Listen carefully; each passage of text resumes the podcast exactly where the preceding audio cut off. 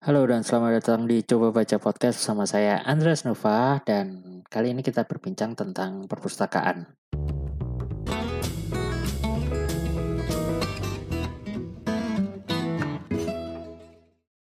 Pada episode kali ini saya tidak sendiri, tentu saja namanya juga coba bincang dan juga nggak cuma berdua karena aku ada tiga teman lain dan ini benar-benar teman literally teman karena uh, tiga orang ini dan saya juga itu tergabung di komunitas klub buku Yogyakarta dan ya kalau belum tahu klub buku Yogyakarta nanti masuk ke websitenya klub buku Yogyakarta.id apa ya pokoknya Google aja lah pokoknya itu nanti cara bergabung dan sebagainya di situ. Nah yang ada tiga teman saya ini saya perkenalkan dulu yang yang pertama ada Kak Iza. Halo. Halo Kak Iza. Ini masih di Singapura ya Kak? Iya di Tanjung Pagar. Nah nanti ini akan apa Kak Iza berbagi pengalaman tentang perpustakaan di luar negeri karena kalau setahu saya ini ya nggak cuma uh, pernah tinggal di Singapura tapi di beberapa negara lain. Di mana aja sih kak itu? Uh, kalau uh, tinggal ya, jadi ke setahun lebih. Jadi saya menikmati perpustakaannya itu Seoul, uh, Korea Selatan, Edinburgh, uh, UK, Clermont-Ferrand di Prancis, terus ini Prancis. Wah, keren. Dan supaya berimbang, tidak cuma perpus luar, saya punya dua teman, duo Ardi, Ardi Setiawan dan Yanu Ardi. Ya suruh. Uh, kalau eh kalau kalian itu di ini ya di As Bantul ya? Iya aku di Bantul di Bangun Jiwo nah, nama desanya. Asli sana. Kasihan berarti? Iya maksudnya kasihan aku dulu itu di Kulon Progo nenekku Kulon Progo soalnya tapi semenjak wah udah lama sekali ya uh, itu pindah di situ dibangun juga oke dan kalau Ardi itu aslinya Wonogiri ya bener ya Wonogiri betul ya. domisili sekarang di kota Tangerang oh di Tangerang sekarang ya oke uh, Wonogakure. Oke, okay, sip. Wonogiri Gakure. Jadi kan kita ngobrolin tentang perpus ya sekarang ya. Pertama kali aku dengar kata perpustakaan itu kan oh sebuah tempat yang penuh buku-buku dan sebagainya kayak gitu. Tapi perpus pertama yang kukunjungi sebenarnya bukan perpus. Tapi yang kita kenal sebagai penyewaan komik tepatnya ya karena dulu ada persewaan komik dekat rumahku itu perpus nah yang judulnya namanya itu perpustakaan uh, Doraemon apa apa gitu. Itu pinjam komik sehari 300 rupiah waktu itu. Wah. Lalu setelah itu tutup ada ada persewaan buku lagi di agak agak dekat alun-alun Klaten itu. Uh, perpustakaan Anda. Jadi perpustakaan dan persewaan buku itu uh, sinonim sekali di benakku waktu itu. Padahal ada dinas arsip dinas perpustakaan dan arsip daerah di Klaten itu jaraknya cuma sekitar 200-an meter dari rumahku dan beberapa kali ke sana sepi dan bukunya angkatan balai pustaka. Surem, covernya surem-surem itu. Hmm, covernya cover jadul uh, mungkin kalian dulu ada pengalaman ke perpus seperti apa? Bagaimana kamu mengenal perpus pertama kali? Uh, kalau aku sih jarang jarang-jarang ya sebenarnya ke perpus itu bisa dihitung jari. Uh, cuman aku pernah masuk tuh perpus kampus, lalu pernah ke perpus perpus kota, terus perpus yang DIY yang daerah gitu. Ya terutama kalau misalkan uh, waktu itu sering banget ke perpus itu tahun 2016 sebetulnya. Itu itu kayaknya pertama kali saya suka baca di situ di tahun 2016. Terus ya karena nggak punya buku-buku jadi coba ngakses perpus waktu itu perpus kota tapi terakomodasi dengan baik di situ. Waduh, kalau dengan baik mungkin enggak ya. Cuman untuk pembaca pemula sih bisa dibilang cukup sih cukup. Tapi ada beberapa yang mengecewakan sih. Kayak misalkan aku nyari buku ini nggak dapet gitu. Gitu sih. It- perpus kota itu yang di ini ya kota ya. itu ya? Ah, sebelah ah, selatannya Gramedia itu ya. iya bener Eh, kalau kalau yang di ini deket Samsat ya sih? De- deket mana? Samsat. Oh yang utaranya itu ya? Itu apa ya Eh, kayaknya du- dulu aku ngurus surat bebas perpustakaan di situ soalnya Kayaknya Iya. sekarang itu yang jadi arsip deh. iya kayaknya Oh, arsis. Oke. Oke, eh, kalau Adi gimana di? Bagaimana kondisi di daerah waktu itu? Aduh. Ngece banget ya. Aduh, mulai mulai dari mana ya? Ya kayak di daerah Mas Nova tadi ketika di luar negeri juga ada persewaan buku gitu dan koleksinya jauh lebih bagus daripada punya perpus di komik-komiknya itu. Dan aku ke perpus dulu tuh dianterin ayahku. Nah, waktu itu karena buku-buku mahal kan, ja- aksesnya susah terus kalau ke Gramedia harus ke Solo jauh ya udah ke perpus itu satu di perpus daerah di perpunya kabupaten yang yang diceritain kak siapa itu di KBY juga yang jauh dari Iya, iya, tempat iya, tinggalnya iya. itu lah Yang itu satu alma mater itu kan ternyata. Kak alma mater ternyata Kak Lutfi, Kak Lutfi. Kak Lutfi ya dekat SMP 1 Wonogiri nah itu koleksinya lumayan dari situ aku kenal Yu-Gi-Oh terus Lima Sekawan terus Yu-Gi-Oh. Harry Potter Lord of the Ring The Hobbit Kalau kalau Sama- buku ini buku, Eh? buku yang buku eh, novel yang buat bukan untuk anak-anak maksudnya yang bukan bukan kayak setipe lima sekawan True detektif itu kan remaja ya. Kalau di Hmm. situ apa yang pertama kali kamu tahu yang bukan buat anak-anak apa buat anak yang tadi? bukan buat anak-anak? Oh, saya masih ingat punyanya Irving Welsh, namanya judulnya The The Two Lady atau apa gitu. Ceritanya tentang agen Rusia yang menyusupkan agen wanitanya terus jadi ganti jadi ganti first lady-nya Amerika. Terus saya ingat buku itu ada adegan Sarunya, Yang wow. wow. iya. Kelas Cocok 4 untuk anak SD kayak gitu kan itu.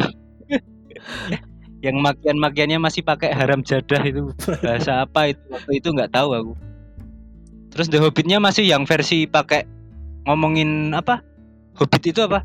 Pakainya orang bajang. Orang bajang ini apa? Aku penasaran itu ejaan yang gimana sama ketemu buku yang paling mengubahku yaitu Dr. Dolittle itu keren banget menurutku yang bikin aku suka baca sampai sekarang Wes, berarti cukup pengaruh punya pengaruh ya perpustakaan di hidupmu ya.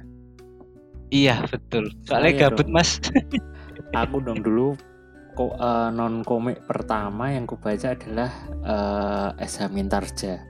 Api di Bukit Menoreh itu kan dulu cerita bersambung di koran kayak gitu kan. Terus jadi buku terus karena Pak Deku baca aku penasaran ternyata asik juga dan itu susah ditemukan. Jadi kalau dibandingin dengan eh, kalau Naga Bumi kan udah sangat terkenal dan dicetak ulang kan. Kalau itu itu sebenarnya bagus tapi nggak tahu kenapa nggak dicetak ulang itu buat keren itu. Kalau padahal itu Hah? bikin emosi loh kenapa? cerita-cerita kayak gitu. lah kan bersambung bikin penasaran Lah aku kan nggak suka bacanya novel. oh oh kirain bacanya di koran-koran gitu Wah yo selo. Kalau Kaiza eh, waktu eh, di pengalaman ke perpustakaan pastinya di Indonesia dong. Iya, waktu pertama kecil, perpustakaan pertama jujur perpustakaan di rumah. Jadi memang selalu ada perpustakaan di rumah saya. Di a- apa namanya isinya waktu itu tentu buku-bukunya orang tua dulu ya, eh, dan buku-buku saya kecil gitu. Jadi da- mulai dari komik, graphic novel, eh, BD, terus eh, buku-buku misalnya agama waktu itu. Eh, buku Ada siksa neraka nggak kak? Terus yang ada deh kayaknya bukan buat anak kecil pertama saya baca mungkin bukunya Asmara Mana Eskopingho jadi buku-buku silat gitu. Itu kalau nggak salah dulu aku pernah baca iklan itu di Solo itu di rumahnya Kopingku itu dia masih nyetak by order kayak gitu. Kalau mau pesen bisa. Ih parah POD. banget. Dulu nggak- POD dong. Oh, tapi bentuknya masih kecil-kecil kayak gitu. Jadi tetap repot juga. Ih, tapi itu asik kalau- asik banget waktu saya Ah. kecil tuh kayak buka dunia banget. itu bener bener-bener buku pocket literally. Kalau aku bacanya yang azab-azab neraka itu mas. Wah, iya. Terus ketika yang di luar rumah apa kak? Di mana kak? Di luar rumah ya apa namanya di sekolah waktu itu di SD Muhammadiyah Sapen. Eh, jadi ya lagi buku buku bu- banyak tapi nggak tapi banyak buku kayak lima sekawan terus eh, apa namanya mulai ada buku-buku bahasa Inggris terus di dekat sekolah dulu juga sama kayak kakak-kakak yang lain ada persewaan komik jadi yang paling pertama bikin saya tertarik buat baca jadi bisa baca panjang atau apa itu ya komik sih sebenarnya pertama Ya sama itu kalau sama kalau masalah itu. Dan kalau perpustakaan pertama di Jogja itu aku tentu saja perpustakaan kampus ya. Dan perpustakaan kampus itu sebenarnya cukup oke dan paling sering ke perpus pas eh, kerjain skripsi. Jadi se- sebelum itu aku biasanya nyari di luar. Oh perpustakaan lip itu juga lumayan itu kalau cari iya lip literatur Prancis. Buku-buku film, buku-buku musiknya mantap-mantap gitu. Ah, ah, itu Selalu- lumayan oke. selalu beli Les Zandrock kalau pas mereka ini apa namanya sel tiap tahun buat bersihin ini loh apa gudang Mm-mm. Jadinya satu Itu majalah di mana sih? di lip di Lip Sagan di Sagan. Ivi Ivi. Sagan Oh, aku nggak belakang nggak pernah Lip. tahu selama ada itu. Jadi di Jogja itu asiknya karena perpustakaan itu emang kalau yang dikelola pemerintah kan cuma perpus kota, Gratama, terus kalau perlu ya ke dinas eh, per- arsip, perpustakaan dan arsip itu. Tapi sebenarnya banyak eh, ruang perpustakaan-perpustakaan, ruang baca, ruang baca alternatif kayak eh, lip itu, terus eh, katanya perpustakaannya Mas Putut EA kan juga dibuka untuk umum itu. Iya nggak Hmm. Kak Yanuardi biasanya yang ini, yang gosip-gosip seperti Wah itu. kurang tahu. Cuman aku tahunya Max Len, Max Len bikin kamu. Max Len juga bikin open page apa ya kalau nggak salah itu. Tapi di Kal- Oh iya. Jalan Kaliurang mentok ke utara. Wah, Oh, jauh banget makanya itu. Harus melewati gunung dulu. Iya makanya aku belum sempat main ke sana juga karena jauh kan gitu. Tapi katanya ya buku-buku humanioranya mantep-mantep. Kap- Kapan-kapan kayaknya asik itu diliput itu. Boleh itu. kayak teoterapi itu kayak apa sih aku lihat di ini apa sering diomongin Teoterapi. itu toko buku. oh. Tapi dia itu punya beberapa buku yang udah dibuka. Jadi aku kan sering main ke beberapa penerbit juga, beberapa penerbit dan beberapa toko buku online yang dia buka offline juga, kayak di warung sastra, di teoterapi itu ada buku-buku dan itu bisa dibaca di situ, bisa dibaca di tempat kayak gitu. Iya koleksi-koleksi mereka tuh juga Koleksi bagus-bagus soalnya. Mau main ke rumah juga ada koleksi-koleksi buku, cuma ya berantakan kayak gitu. Sama. Emang ada rak yang punya rak buku rapi di sini. Eh, aku malas mengembalikan ke tempatnya sih tempatnya. Paling nggak kalau misalkan eh, ya temen sendiri gitu kan kita tahu koleksinya, tahu seleranya gitu. Paling nggak kan dapat buku-bukunya yang tepat gitu. Nah, ngomong-ngomong soal buku-buku yang tadi, aku tadi kan tanya eh, ke Yanwardi eh, apa namanya buku-buku yang buku-buku di perpus itu apakah sudah mengakomodasi? Kalau eh, menurut yang yang lokal di kota lah atau di perpustakaan sekolah kalau kampus kan pasti pasti mengakomodasi eh, karena studinya di situ kan studi ilmu budaya perpus FIB pasti mengakomodir dengan cukup baik. Kalau misalnya yang perpustakaan yang dalam tanda kutip umum itu apakah menurut kalian buku-bukunya udah udah terakomodir mengakomod bisa mengakomodasi pembaca pengunjungnya di situ?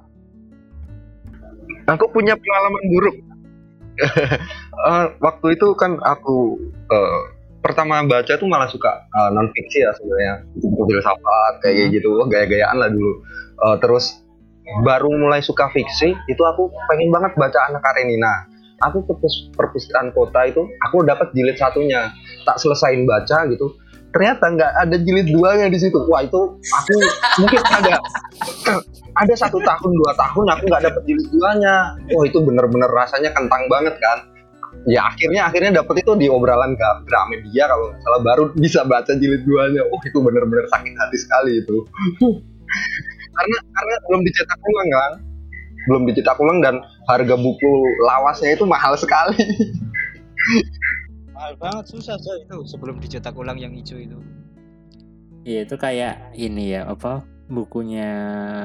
Jadi aku pernah dengar cerita di mana ya? Di Twitter apa di mana gitu aku lupa. Um, ada seorang kolektor dia beli buku arus baliknya Pram dengan harga waktu itu satu setengah jutaan. Uh. Tapi itu uh, dia merasa ini sangat worth it karena tidak dicetak lagi oleh uh, apa Lentera di Pantara yang dicetak Lentera di Pantara kan Astra atau Lentera?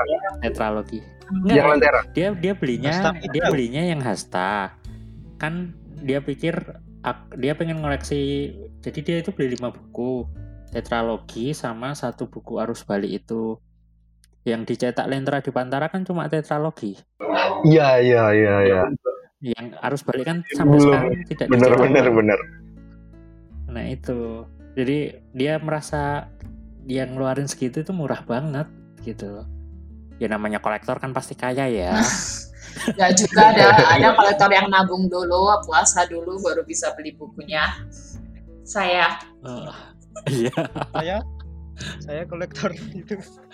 Kalau Kak Iza gimana pendapatnya tentang apakah sudah cukup mengakomodir uh, pengunjungnya? Waktu itu yang pengalamannya di, yang dianterin sama salah seorang anggota KBY Kak Hadi ke, ke Gratama waktu itu sekalian aku ini kan nyari-nyari buku apa, apa sih yang ada apa sih yang nggak ada yang mengecewakan adalah justru buku-buku Indonesia itu fix, uh, yang fiksi lah ya itu tuh malah kurang. Waktu itu yang aku ingin baca gitu yang aku cari-cari itu malah nggak ada. Nggak uh, nggak ada dan ketika uh, aku tanya uh, bisa nggak uh, request gitu? Uh, karena kan saya bayar pajak bla bla bla saya punya hak untuk ini dong uh, apa namanya baca buku di perpustakaan uh, daerah gitu kan dan mereka bilang nggak ada sistem ini request waktu itu. Uh, dan itu udah udah dua tahun yang lalu ya hampir dua tahun yang lalu. Jadi mungkin mungkin saya harap sih sekarang udah ada sistem untuk bisa request buku. Jadi request. kayak iya jadi kayak yang memang lagi pingin dibaca orang tuh apa gitu loh. Kalau requestnya banyak terus bisa dibeli gitu kan. salah itu Enggak, maksudnya kalau requestnya banyak terus bisa dibeli kan itu mengakomodir karena kan memang hmm. uh, tempat tempat publik kan ini apa namanya yep. perpustakaan kota, perpustakaan daerah. Terus tapi waktu itu yang menyenangkannya adalah hampir semua buku terbitan title penerbit uh, Inggris terutama tentang Asia Timur itu tuh ada semua lengkap lengkap ada semua. Dan bahkan waktu itu yang saya senang banget saya waktu itu langsung pinjam adalah tentang uh, biografinya HB9 dalam bahasa Inggris yang karyanya ini. Oh ya Allah siapa namanya? Lupa tapi itu terbitnya title terus itu mahal banget 600 ribuan dan mereka punya 10 jilid. Wow. Dan itu langsung saya pinjam satu. Dan saya yang pertama paling atas tuh di apa uh, nota pinjamnya di belakang gitu. di baliknya itu. Sebenarnya itu kalau nggak salah ada jadi penerbit uh, buku itu kalau setiap dia mendaftar ISBN itu kan punya kewajiban mengirimkan dua eksemplar ke perpustakaan nasional dan satu eksemplar ke perpustakaan daerah. Nah, yang yang sebenarnya ini kan untuk memperkaya koleksi mereka juga. Cuma aku nggak tahu apakah uh, bisa harusnya kan nggak langsung serta merta dipajang tapi kan pasti diregister dulu terus baru ditaruh gitu. Nah pas prosesnya seperti itu itu apakah waktunya berapa lama? Dan kadang ada juga beberapa penerbit yang menunda-nunda karena ngirim satu eksemplar dua eksemplar buku itu kan males banget kalau untuk penerbit-penerbit kecil ya gitu loh.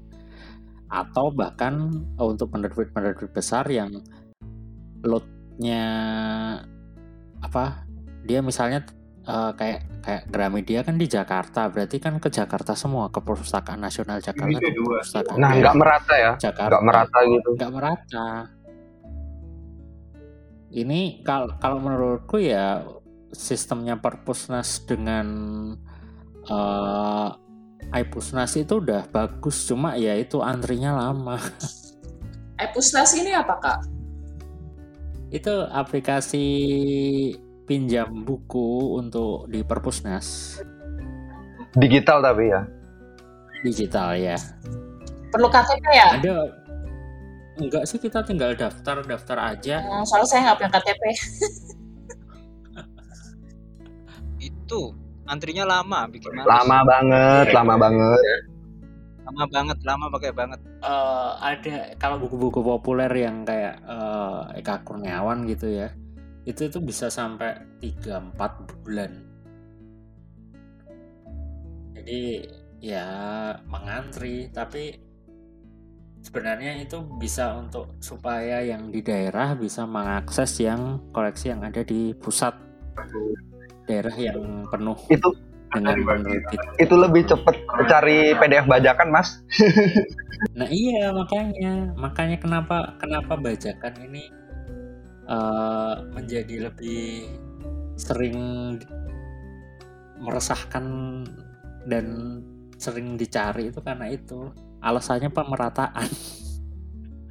Tapi kan di daerah kulturnya nggak baca PDF mas. Nah, iya.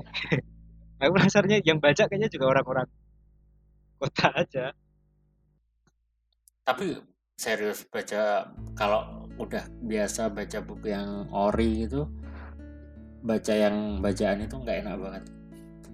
Nah, kertasnya jauh. Jauh. Kualitas cetakan juga. Ya ada sih ada beberapa pembaca yang uh, dia cukup uh, telaten untuk membaca sedemikian rapi. Tapi terbitan-terbitan lama juga yang ori juga kadang kualitasnya kurang gitu. Bahkan yang terbitan iya. sekarang pun banyak yang kurang jadi aku ada ada dulu cari satu buku apa ya bukunya bukunya Bu Katrin Katrin Badel itu um, di penerbitnya katanya udah habis terus uh, di, nanti ini aja tak POD-in gitu oh ya di POD-in dia nyetak tapi kualitasnya dengan yang misalkan di perpus takaan yang cetakan cetakan massal cetakan offsetnya itu kualitasnya jauh banget. Itu kayak kayak kita repro buku zaman kuliah kayak gitu buku teori zaman kuliah kayak gitu. Iya, kan ada dulu kayaknya masih ada mungkin ya apa fotokopian yang di dekat UNY itu yang oh banyak banget itu PDF aneh-aneh PDF aneh-aneh yang spesialis. Oh, oh, kan malah lebih gampang akses itu kan, jadi tinggal dicetak aja gitu. Iya. permasalahannya kan apakah uh, legalitasnya karena ya hak cipta itu agak-agak agak tricky apa hak cipta lawan uh, hak untuk hak akses ya mengakses informasi ya makanya buku tuh harusnya disubsidi aduh. Itu betul. Tapi kan nggak bati jadi pemerintah tidak peduli. Nggak untung. Tiap negara beda sih Warungnya susah apa yang disubsidi. Iya. nah kalau ah, ini ngomongin negara nah, ini Kak Iza kalau di luar negeri apa sih yang bikin ketika pertama kali mungkin ke perpustakaan di luar negeri terus anjir ini beda banget dengan di negaraku tercinta Zimbabwe. Kalau di sini daya daya tariknya wifi mas. iya itu doang uh, pertama keluar berarti mungkin yang di Prancis ya yang tapi di hampir di semua tempat ya yang di luar negeri terutama di Eropa sama yang di Singapura ini itu tuh yang namanya perpustakaan tuh juga jadi hub jadi tempat buat ngumpul buat berinteraksi berinteraksi antara warga dalam satu katakanlah kelurahan gitu. Jadi kayak ada balai RW jadi perpustakaan tuh balai RW uh, mereka uh, ada ruangan kosong buat kita ngumpul klub. Jadi ada misalnya klub menjahit klub uh, apa namanya uh, klub membaca klub apa gitu tuh nanti ada ruangan kosong yang bisa dipakai di perpustakaan. Dan uh, terutama yang kalau pas di Edinburgh itu kan perpustakaan sirkular pertama di dunia kan jadi mereka tahun 1725 itu udah menciptakan sistem perpustakaan sirkular antara kelurahan mereka di satu kota itu jadi kalau saya tinggal di Morningside, buku saya adanya di Brighton. Uh, sorenya tuh buku saya udah diantar dari Brighton ke Morningside. Jadi saya tinggal ambil. Tinggal iya, saya udah dapat teks, dapat SMS gitu. Uh, dapat SMS kalau buku Anda sudah nyampe gitu. Jadi tinggal jalan dan itu benar-benar apa namanya base-nya itu per kelurahan gitu loh. Jadi benar-benar kayak unit unit terkecil itu ngalahin sistem kesehatan di sini kayaknya udah kalah ya. Iya. Sistem puskesmas di sini kan juga mulai niru NHS-nya UK kan. Jadi mungkin memang apa namanya mau dimodelin ke UK. Berharapnya sih begitu. Iya, berarti ini dulu kita mulai dari sistem kesehatan dulu. Ntar semoga lama-lama uh, perpustak apa ya, culture keperpustakaan itu bisa ditingkatkan. Jadi perpus itu nggak cuma cari wifi doang. Tapi orang cari wifi nggak cuma ke perpus ke kafe. Ke warung telkom. Iya tapi yang di pus perpustakaan kota itu rame sekali orang cari wifi mas dan itu itu iya. bisa dibilang rame di situ tapi banyak kan cari wifi ya itu wifi-nya lemot loh kalau yang di ruang bacanya gimana? Gak ada orang. Penuh terus kayaknya mas. Dulu aku tiap ke situ penuh terus ruang bacanya. Cuma wifi-nya lemot. Ngapain sih orang ke perpus kota nyari wifi? itu lemot banget padahal. Masalahnya kesilol dong. Masalahnya kalau di perpustakaan kota itu ruang bacanya kurang nyaman. Jadi memang uh, di dekat rak gitu cuman ada beberapa meja dan kursi jadi nggak nyaman untuk baca sih sempit kok ya iya kalau di luar negeri gimana Kak Iza? Apakah ruang bacanya juga meja dan kursi seperti itu atau oh. Kalau di perpustakaan kantorku, jadi kantorku kan punya mini library kayak gitu, itu hmm. dia pakai apa uh, bin bag kayak gitu? Ya banyak bin bag juga. Tapi biasanya bablas tidur sih aku. di terutama di Singapura ya uh, apa namanya uh, perpustakaan tuh bahkan ada yang di mall di yang Clementi sama Clemenceau tuh di mall. Jadi apa dan itu tempat buat anak kecilnya gede banget. Jadi memang didesain untuk orang tuh uh, kalau anak-anak itu nggak dibawa ke tempat kayak time zone gitu loh. Tapi dibawa ke perpustakaan kalau pergi ke mall. Cocok itu biar gak bosan mantap banget lah ya dan uh, apa namanya? Jadi uh, dan ruang bacanya selalu ada ruangan baca untuk orang tua. Jadi yang kursinya tuh landai gitu yang enak dan dan itu ditandai kalau ini adalah kursi untuk orang tua ibu hamil uh, mereka yang membutuhkan asistensi untuk berdiri atau apa karena ada tempat ada pegangannya gitu loh untuk berdiri untuk untuk duduk. Terus uh, dan biasanya juga diletakkan di tempat daerah-daerah buku-buku yang memang buku-buku uh, ini apa namanya print besar. Jadi memang untuk orang tua. Jadi saya juga baru tahu pas tinggal di Edin kalau ada buku kayak gitu. Jadi buku yang bukunya tuh jadi buku novel kayak, kayak misalnya novel gitu jadi kayak jauh lebih tebel karena sat, uh, karena satu halaman tuh kayak setengah halaman normalnya kita hurufnya tuh digedein gitu loh berarti memang dia memang dicetak khusus dicetak ya khusus untuk orang tua dan itu apa namanya kewajiban kalau di UK sekitar 5% dari buku yang dicetak itu harus ada buku yang untuk orang tua. Oh. Gila sih Dan itu ramah banget sama pengunjung gitu ya. Di sini aja kita nyari raknya aja itu masih bingung gitu loh. Susunan bukunya aja masih bingung. iya akhirnya mau nggak mau ini voice comment ke petugasnya Mas ada buku ini nggak Iya, iya, iya dicariin baru dia yang cariin kayak di Alfamart gitu. itu fitur itu namanya fitur perpustakaan kita adalah voice comment Ya itu terus di Singapura juga sama. Jadi jadi kalau misalnya yang paling dekat rumah saya di Tanjung Pagar kan perpustakaan yang nasional yang utama yang main library. NLB itu NLB itu uh, main library-nya itu. Nah, itu ada ruang ada ruang koran dan itu ruang pertama saya pasti masuk. Jadi karena buat baca Kompas. Uh, ruang per- uh, ruang koran Uh, terus nanti ada ruang besar semuanya apa tapi nanti tempat duduknya tuh kelihatan kalau udah di kotak-kotakin jadi ada tempat duduk untuk anak-anak karena ada nanti ada pojok dongengnya ada beanbag ada apa ada yang buat remaja ada yang buat memang datang buat wifi jangan salah di Singapura juga orang datang ke apa namanya perpustakaan buat wifi juga tapi kan kenceng Iya. ya Iya sih kalau di sini kenceng Di, sih di perpus kota menguji iman. I- itu supaya orang-orang kita lebih sabar di Aku mending nggak usah ngenet kalau di perpus kota daripada hilang kesabaran.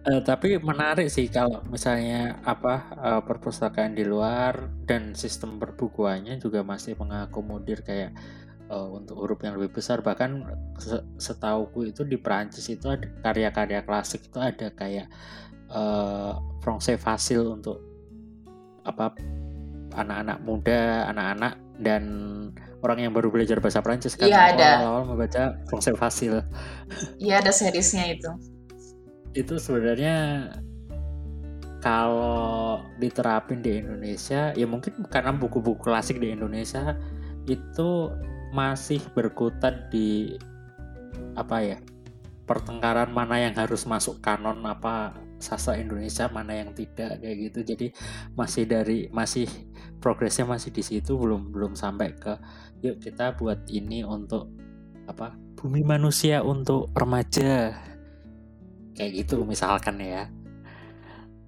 Eh, kalau untuk ini kan sis di era sekarang mau nggak mau kan beberapa sistem kan pasti udah go digital kayak gitu. Kalau penerapannya di luar negeri gimana kak Isa? enak banget dan itu yang bikin aku paling sebel kalau nanti aku misalnya harus balik ke Indonesia. Kalau boleh jujur. Ah tidak itu tuh gimana ya kalau di sana? jadi yang pertama kayak tadi saya bilang saya paling suka baca koran. Entah kenapa saya suka banget baca koran. Baca koran dan majalah. Eh, kalau di UK di tiap kelurahan punya yang namanya news eh, news center gitu. Jadi eh, kalau di sana langganan tuh nggak diantar ke rumah nggak diantar lewat pos gitu loh. Tapi kita pergi ke news agentnya itu untuk untuk pick up untuk ngambil koran atau majalah yang kita beli yang kita udah langganan nggak dilempar-lemparin ke enggak itu di Amerika kayak di film-film doang. Enggak kalau di kalau di uh, Edinburgh kebetulan karena apa namanya kota tua kan udah dari ta, udah dari abad ke-12 gitu jadi udah dari abad ke-7 bahkan kalau dari struktur kota awalnya. Jadi uh, tempatnya tuh kecil-kecil dan tiap flat tuh nggak ada tempat buat koran tempat uh, ini kotak suratnya gitu loh. Jadi kita yang pergi ke news agent buat ngambil dan uh, sam- uh, sama di di apa di ini di Singapura juga sama eh, apa namanya kalau koran diambil di bawah di lobby gitulah. Tapi yang mau saya omongin yang digitalnya kan. Nah jadi ada aplikasi digital yang namanya press reader. Itu aplikasi untuk membaca hampir semua koran dan majalah dari hampir seluruh dunia kayak ada lebih dari 100 negara lebih dengan tentu saja lebih dari berapa puluh bahasa dan itu tuh saya jadi saya yang di Singapura itu bisa baca Jakarta Post, eh, Jawa Post dan yang lain-lain tuh dari rumah lewat HP atau lewat komputer Nice. itu gratis Oh gratis. itu gratis tis tis Enggak, enggak subscribe. nggak dan nggak nggak nggak sebagainya. subscribe nggak subscribe dan sebagainya itu gratis langsung dari NLB-nya sama saya bahkan masih pakai jadi kadang kalau saya ingin baca majalah UK kayak majalah gosip atau majalah gaming UK kan lebih bagus daripada majalah gaming Asia kan Uh, Iya, iya. itu saya pindah pindah jadi jadi di profil kita di press reader itu itu kita bisa uh, mentautkan profil kita sama kartu ini kartu apa namanya kartu member perpustakaan kartu anggota perpustakaan Oh, Oke. jadi kadang saya bolak-balik pindah aja jadi kadang saya pakai eh, saya pakai perpus kota Edinburgh buat ngakses eh, Grazia UK, L segala macam, Hello atau kalau mau baca yang Jawa Post, baca Jakarta Post apa saya tinggal ga- ganti balik ke Singapura. Itu gratis. Pertama itu Nice. yang yang kedua aplikasi lain lagi yang lebih lebih maknyus lagi namanya Overdrive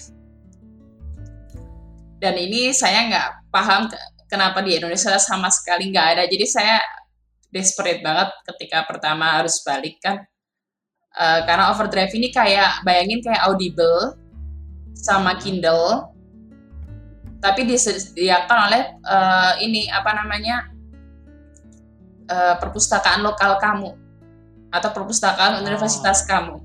Jadi kayak ibu yang Berarti terintegrasi ya? Terintegrasi. Beberapa- Oh, Oke, nice. Ja- saya biasanya pakai Libby uh, for Overdrive, jadi Iya. ada aplikasinya lagi. Itu itu saya pakai dua sekali lagi pakai dua kartu keanggotaan perpustakaan kota Edinburgh sama perpustakaan nasional Singapura. Hmm. Itu saya bisa akses dua li- library gitu, dua perpustakaan digital. Secara Oke. secara secara simultaneously gitu loh, secara lang- apa namanya bareng-bareng gitu. Ya, oke. Kalau kalau di di Indonesia kan baru ada Ipusnas itu dengan antriannya yang aduh yang yang nggak ngantri cuma kayaknya cuma buku ternak lele apa apa gitu. Tapi buku fisiknya aja nggak ngantri oh mas itu. Iya itu di jadi kenapa kita misalnya gini eh, kalau di luar itu aku lihat orang butuh buku apa dia first of eh, first of mainnya ke perpus tapi kalau di di Indonesia first of mainnya pasti ke ini ke toko buku kayak gitu beli Toko Iya. buku, pinjam toko bukan buku udah banyak kan. pinjam bukan budaya kita Soalnya perpusnya nggak Iya, lengkap. karena nggak ada nggak ada ininya, nggak ada apanya, apa? Maksudnya kayak misalnya kayak tadi saya bilang nggak ada sistem request atau apa gitu. Kalau di Iya. di Singapura tuh saya bisa request dalam kurun waktu berapa lama, nggak lama kayak paling seminggu beberapa tuh bukunya udah datang gitu. Padahal nggak bayar pajak sana atau bayar Nggak juga bayar sih. Kalau di perpus kota itu cuman kayak eh, kotak saran gitu loh. Jadi kita bisa eh, ngasih saran beberapa judul buku gitu. Cuman ya untuk itu direalisasikan itu tanda tanya juga. Hmm, Nah itu aku aku mungkin besok kalau misalnya kita bikin episode tentang perpustakaan aku juga pengen pengen tahu apakah bisa mengimplementasikan uh, sistem request ini atau apa sih effortnya effortnya perpustakaan untuk menggait apakah pada akhirnya hanya semata-mata menyalahkan budaya kita bukan budaya meminjam tapi mencuri pinjam dan nggak dibalikin. itu bisa ya bukannya Iya. kalau bikin kartu keanggotaan pasti pakai KTP. Iya, bisa. Aku dulu tuh di perpustakaan kota aku pakai simku yang mati. Jadi aku udah berapa kali gitu pinjem gitu, tapi akhirnya eh, ketahuan juga mas ini simnya udah mati nggak boleh lagi gitu. aku jaga-jaga karena aku pakai simku yang mati, siapa tahu ada buku yang bagus gitu nggak usah aku balikin. Tolong, tolong mas. Enggak, karena gini Iya. mbak, eh, ini punya pengalaman buruk, terutama di eh, perpustakaan kampusku. Jadi Oh, pengalamanmu buruk apa Ini- tuh? ini ini Hidupnya bukan, kayaknya sengsara. bukan ya? aku yang ngalamin ya, ini bukan aku yang ngalamin, tapi banyak banget temen-temenku yang ngalamin. Jadi gini, kan misalkan semester-semester awal kalian pinjam buku di perpustakaan, pinjam dua aja gitu. Nah itu kan nanti kalau misalkan nggak dibalikin kena denda gitu. Nah anak-anak itu kebanyakan pinjem tapi nggak dibalikin gitu. Tapi nanti ketika biar nggak bayar ketika denda. mau yudisium itu kan ada eh mau uh, yudisium itu ada syaratnya kan ada syaratnya kan kartu bebas perpus nah ternyata mereka ada pinjaman buku minta surat bebas perpus tadi ternyata ada tunggakan itu pembayaran. Tahu nggak dendanya sampai berapa? Jutaan. Temen Ya, kita karena- 2 juta. 3 sampai 4 tahun kan berarti mereka minjemnya. iya Kalau temennya Januar kayaknya 4 sampai 8 tahun ada itu. iya temenku ada. Ada yang Temen-temennya ada. angkatan 2007 terus dia lulus 2014 gitu. Itu wah gila banget.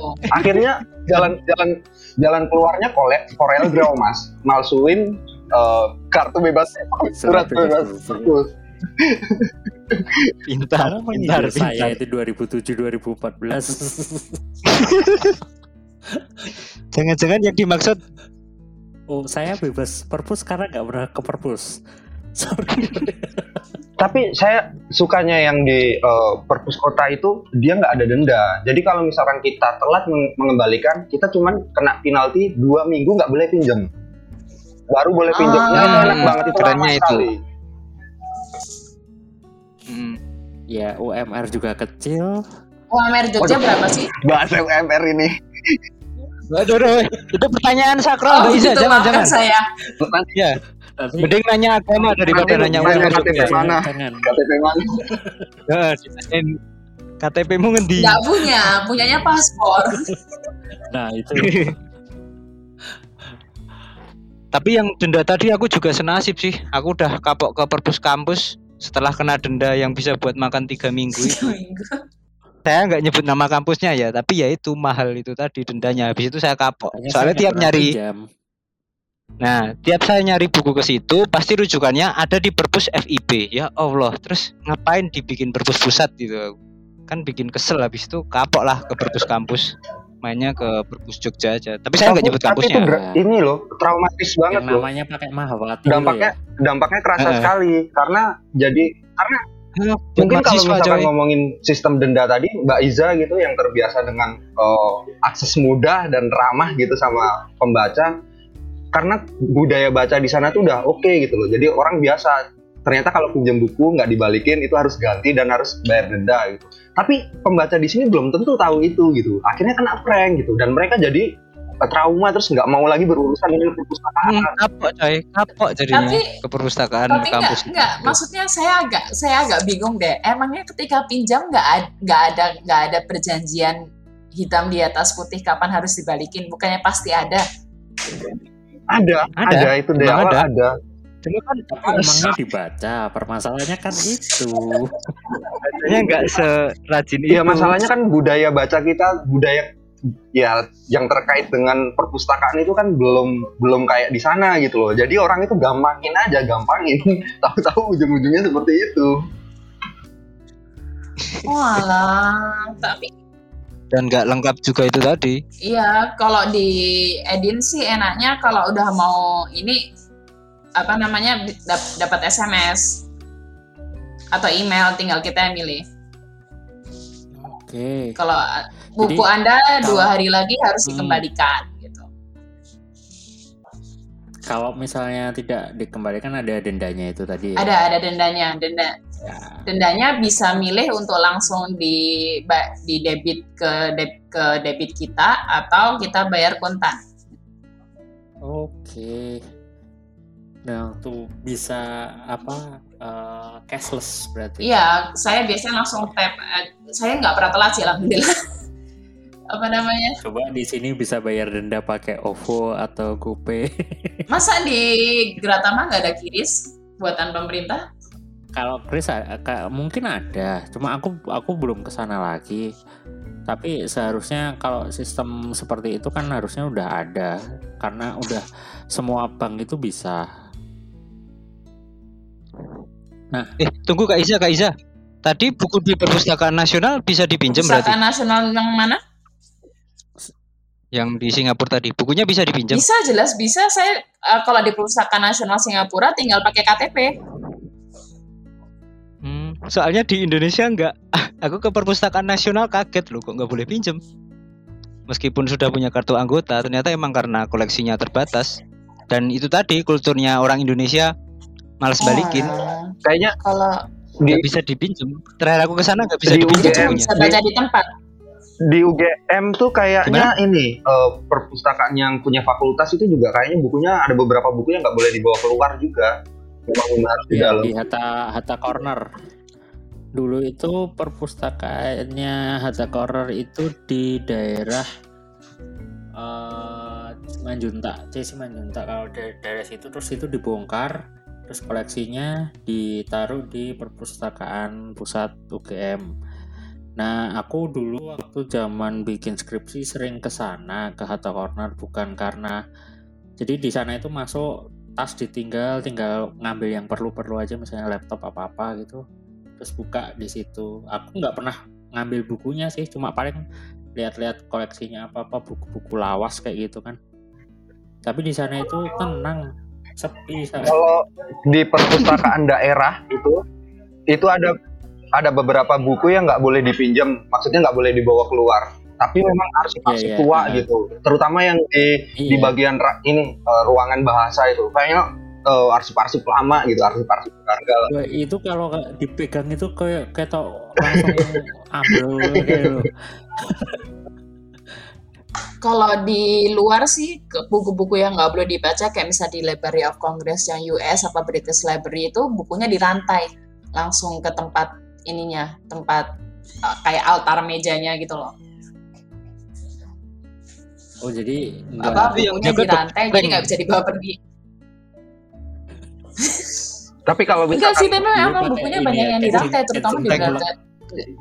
Misalkan mau buat penelitian besar gitu, itu bisa Kayak bisa nggak diakses?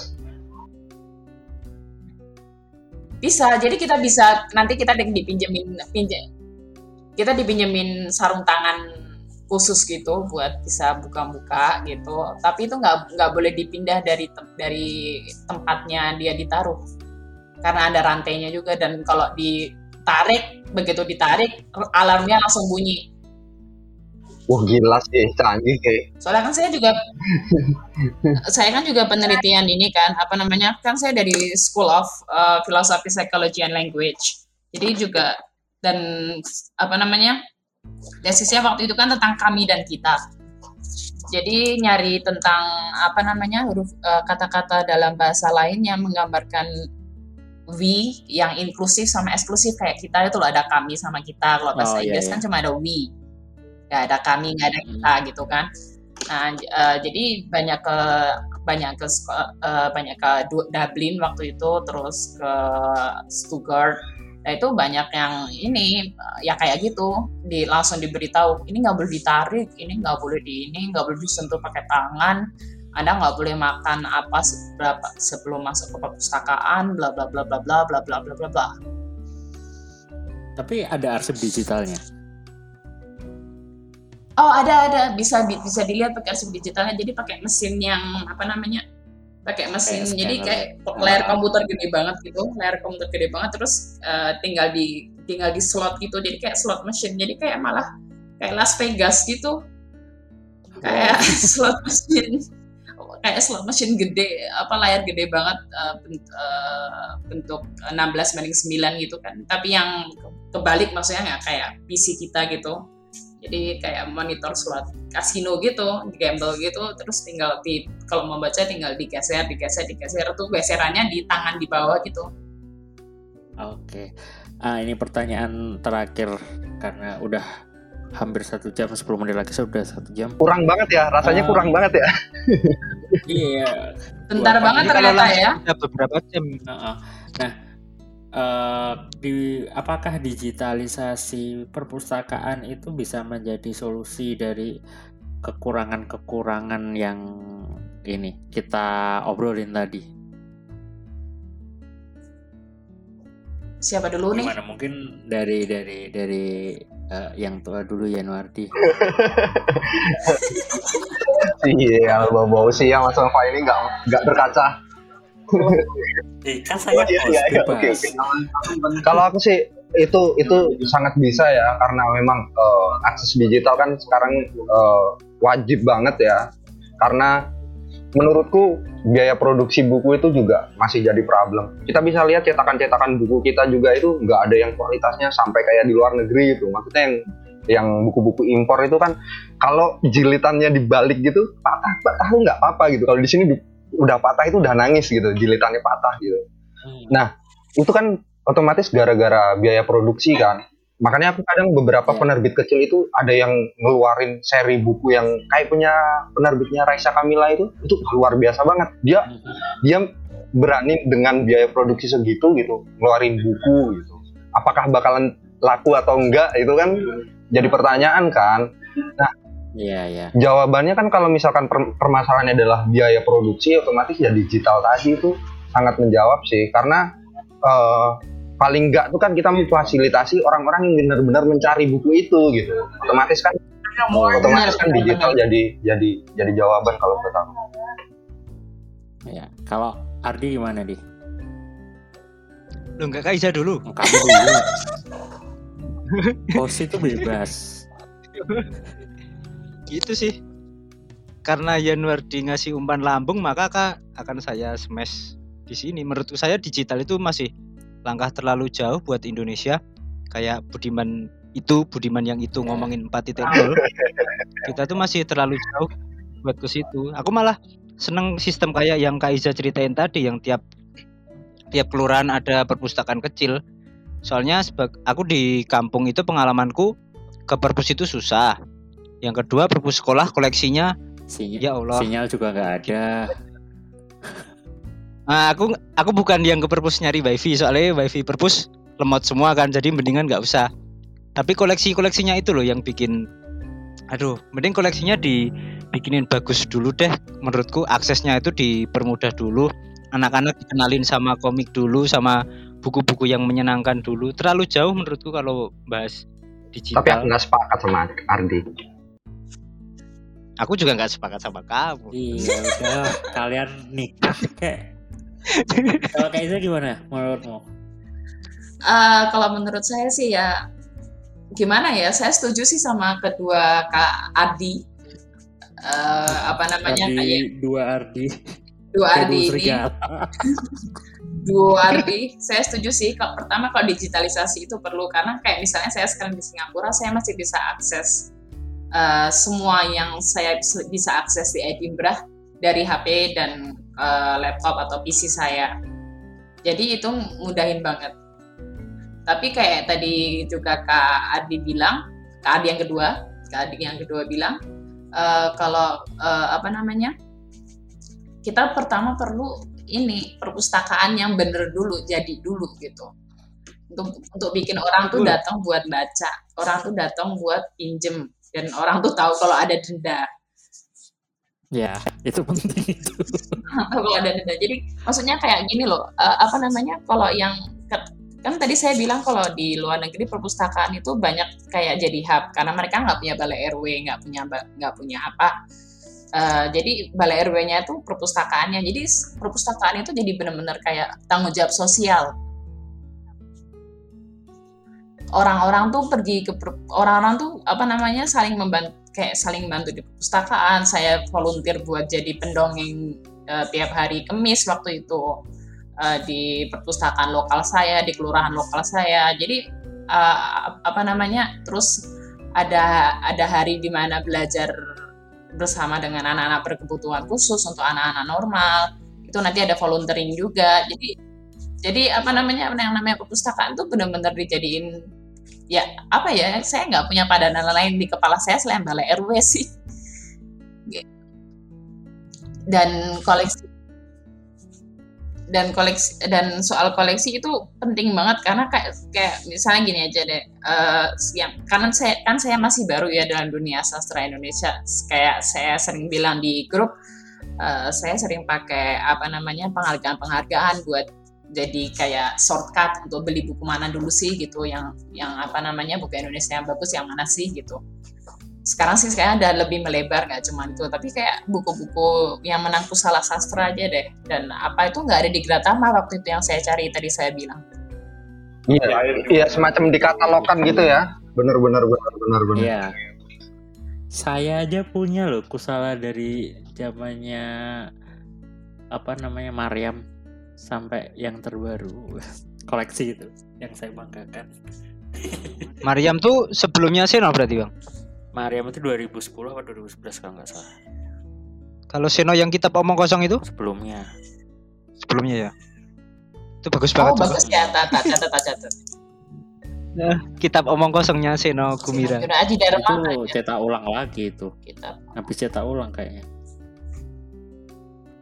Tapi ma- mahal kayaknya. Aku nyari di Shopee itu adanya bajakan aja. Eh, jangan cari di Shopee cari di toko buku toko buku online yang favorit anda. Eh yang tapi terpercaya. beneran deh, soalnya saya kan seperti Media Book.